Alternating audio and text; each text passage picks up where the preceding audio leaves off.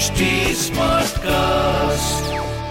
आप सुन रहे हैं एच डी स्मार्ट कास्ट और ये है फीवर एफ़ प्रोडक्शन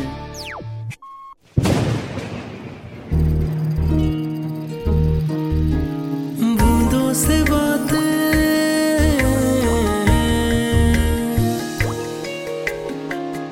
आज की बातों के तार जुड़े हैं कागज़ की नाव से। अम्मा अरे ओ अम्मा फिर छत पे चढ़ गई। कितनी बार कहा है कि छत पे मत जाया करो। सीधी सीढ़ियाँ हैं, किसी दिन पैर फिसलेगा तो इस उम्र में हड्डियाँ जुड़वाना भी मुश्किल हो जाएगा। लेकिन नहीं, मेरी बात सुनती कब है? इनको न जाने उस छत पे क्या मिलता है। पापा आप यहाँ पर गेट लगवा दो और चाबी अपने पास रखना। फिर देखता हूँ, कैसे जाएँगे छत पे। त्रिपाठी सदन में आए दिन अम्मा की वजह से पूरे घर में कोहराम मचता था। अम्मा, यानी मोहन की दादी। कहने को तो वो करीब सत्तर बरस की थी, लेकिन हरकतें उनकी किसी बच्चे से कम नहीं थी। मोहन के पापा कुछ सात आठ साल पहले ही विदेश से लौटे थे, हमेशा के लिए। माँ बचपन में ही गुजर गई। मोहन जब दो साल का था, तब से वो अम्मा के साथ रहता था। पापा के ऊपर घर की, मोहन की, पैसा कमाने की ज़िम्मेदारी थी, जिसकी वजह से उन्होंने विदेश में नौकरी करने का और अपने छोटे से बच्चे से दूर होने का फैसला लिया। शुरू शुरू में हर बच्चे की तरह माता पिता की कमी बहुत खलती थी मोहन को, पर अम्मा ने दोनों का रोल बहुत अच्छे तरीके से निभाया। वो उसकी दादी कम दोस्त ज़्यादा थी। स्कूल में क्या हुआ? टीचर ने किस बात पे डांटा? किससे उसकी लड़ाई हुई? कंपटीशन जीतने पर उसे कैसा लगा? एनुअल फ़ंक्शन की उसकी तैयारी कैसी होंगी? इन सब का ख्याल सिर्फ़ अम्मा को था। पापा तो बस हर महीने पैसे और प्यार भेज दिया करते थे। अम्मा ने मोहन के लिए अपना सारा समय दे दिया। उसकी पढ़ाई की वजह से रिश्तेदारों के घर आना जाना भी बंद हो गया। त्रिपाठी सदन उन दोनों की हँसी के ठहाके और कभी कभी खामोशियाँ अपने अंदर घोलने लगा था। जैसे जैसे साल बीतते गए वैसे वैसे मोहन बड़ा होता गया और छोटा पड़ने लगा अम्मा का आंचल। उसके नए दोस्त बनने लगे, उसकी नई दुनिया बनने लगी। स्कूल के बाद कॉलेज कॉलेज के बाद अब वो अपने पैरों पर खड़ा हो गया था।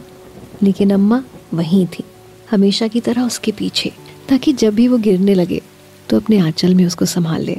जिस मोहन की सुबह अम्मा के साथ पूजा करके होती और रात उनकी मीठी लोरी सुनकर, उस मोहन के पास अब अम्मा के लिए दो पल भी नहीं थे। बस उनके इलाज के लिए डॉक्टर से फ़ोन पे बात कर लेता और ऑनलाइन दवाइयाँ मंगवा देता। अम्मा को उम्र के इस पड़ाव पर अल्जाइमर नाम की बीमारी ने जकड़ लिया था। यादें अब आँखों की रोशनी के साथ धुंधली होती जा रही थी। कभी कभी वो अकेलेपन में चिड़चिड़ाती और कभी रोने लगती।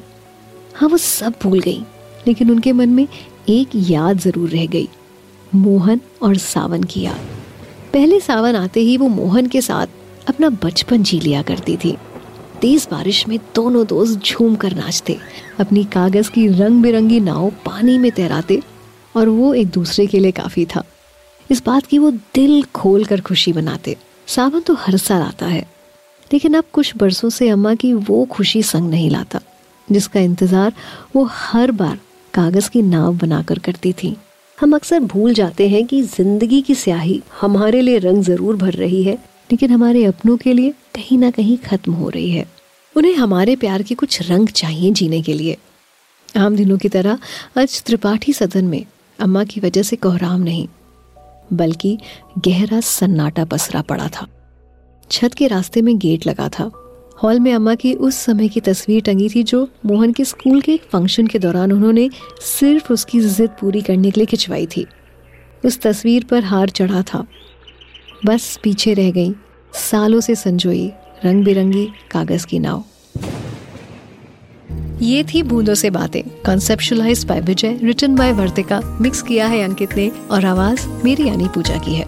आपको ये कहानी कैसी लगी? हमें कमेंट करके बताइएगा ज़रूर। हमारे सोशल मीडिया हैंडल्स हैं एच टी और फीवर एफ़ एम ऑफिशियल हम फेसबुक इंस्टाग्राम ट्विटर यूट्यूब और क्लब हाउस पर भी मौजूद हैं।